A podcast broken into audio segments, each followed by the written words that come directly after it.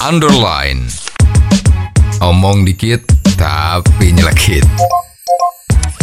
Bersama Om Bob. Temukan di channel YouTube Om Bob Indonesia.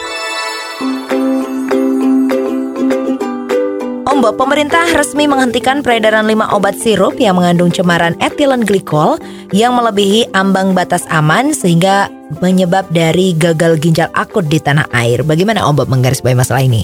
Ya kita patut salut ya Mhm. dari pemerintah cepat mengambil tindakan untuk melarang dan disebutkan ya Ya. lima macam yang nggak boleh itu. Betul. Nah pada awalnya ini kan sempat nih geger ya, Mhm. dimulai dari beberapa negeri di luar negeri ya, Mhm. itu kalau terjadi penyakit ginjal Mhm. akut, Mhm. akut tuh mendadak ya, Betul.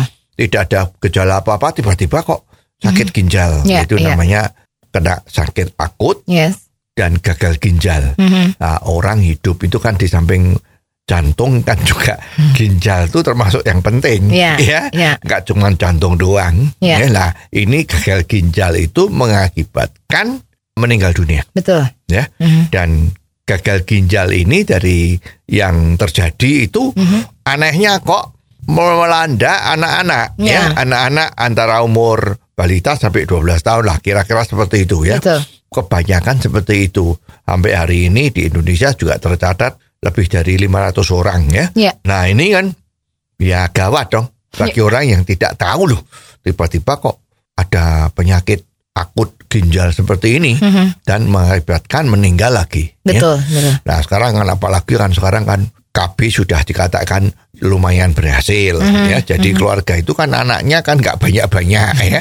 Nah, kalau kehilangan satu atau dua gitu gimana? Ya. perasaannya itu kayak apa ya lah setelah dilihat-lihat dikaji-kaji ya itu ternyata bahwa obat yang salah tadi itu ya atau yang overdosis tadi itu itu kebanyakan hampir semuanya itu dari obat sirup anak-anak. Hmm. ya jadi obat-obatan yang untuk anak-anak itu biasanya dibikin dalam bentuk sirup Ya. ya. Ya. Umumnya kan puyer. Mhm. Puyer tuh bubuk ya. Ya. Juga ada yang bentuknya pil atau kapsul. Mhm. Tapi karena anak-anak itu mereka susah untuk bisa menelan pil Mhm. atau bubuk yang rasanya begitu pahit Mhm. atau kapsul Mhm. sehingga para produsen obat itu membuat obat-obatan yang dalam bentuk sirup. Hmm. Nah, istimewanya tuh rasanya macam-macam ya. Ya, betul. Ada raspberry, Ya. ada apel, ada jeruk ya. Ya. Jadi anak-anak suka. Nah, caranya bikin sirup ini kan pakai larutan pengencer. Mhm. Kalau nggak pakai larutan pengencer eh, semacam kimia lah ya, Ya. itu kan bisa jadi kental. Kalau kental kan juga nelennya susah. Ya. Tapi kalau sirupnya encer, ah, gelegek masuk gitu aja. Ya. Dan penyakit itu menjadi oke ya. Hmm. Biasanya yang dalam bentuk sirup itu kebanyakan adalah obat-obat penurun panas. Betul. Ya, anak-anak itu kan sering kena demam, sering panas. Ya. Nah, lah kebetulan di dalamnya itu mengandung etilen glikol. Hmm. Nah, yang ini yang terlalu banyak. Betul. Dulu mungkin nggak ngerti apa ngerti ya, tapi yang kenapa kok ini bisa overdosis? Ya. Lah celakanya ini pada saat ketahuan bahwa ada penyebabnya ini ada sirup-sirup obat yang berupa sirup Mhm. itu pemerintah itu mengumumkannya itu Mhm. kalau tidak salah dari BPOM ya Ya. itu bahwa sementara seluruh obat sirup Mhm. bentuknya sirup Mhm. itu tidak boleh beredar. Nah, begitu instruksi keluar, seluruh aparat membantu Ya. keliling apotek-apotek, toko obat, warung-warung itu semua disita bahkan tidak boleh jualan sehingga menjadi sempat bingung. Betul.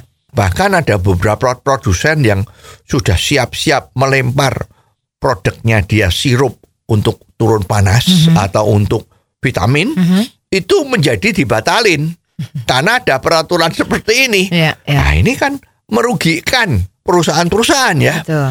Untungnya dalam waktu yang tidak terlalu lama pemerintah mengeluarkan lima merek yang tadi yang nggak boleh. Betul. Tapi ini udah terlanjur Ya. ya. Ya. Sebetulnya masalah ini adalah Mhm. kenapa ini bisa terjadi? Ya.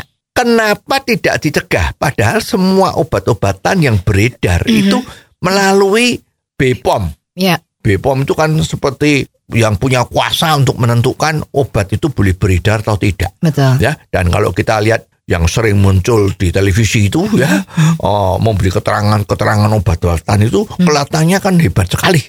Tapi kenapa untuk yang balita yang bentuk sirup ini bisa lolos? Ya. Nah, pertanyaannya ini tanggung jawab siapa? Ya, ada yang ngomong, wah ini tanggung jawab kita bersama. Ya nggak bisa. ya dah, yang tidak terlibat ya tidak terlibat. Ya. Sebetulnya ini adalah yang salah adalah maaf ya oknum dari BPOM. Hmm. Kenapa ini sempat dikasih izin untuk beredar? Ya. Ya nyatanya kan dari sekian ratus merek obat-obatan sirup ini kan lima yang ternyata kena ini masalahnya ya. Betul. Nah ini kan mestinya kenapa? Dipertanyakan ada Ya. apa? Ya. Nah ini yang harus diselidiki. Kalau seperti ini tanggung jawab yang harus dilakukan seperti apa Om Bob? Ya, mestinya ya pejabat oknum tadi dari BPOM yang berwenang memberi izin, yang bertugas mengawasi ini secara gentleman.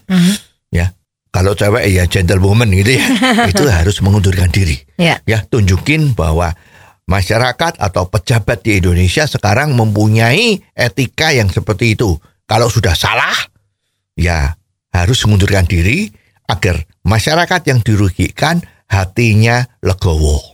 Oh, jadi begitu ya Om Bob. Jelas deh sekarang. Terima kasih Om Bob untuk waktunya. Sampai ketemu lagi di waktu yang akan datang. Underline. Omong dikit tapi nyelekit. Bersama Om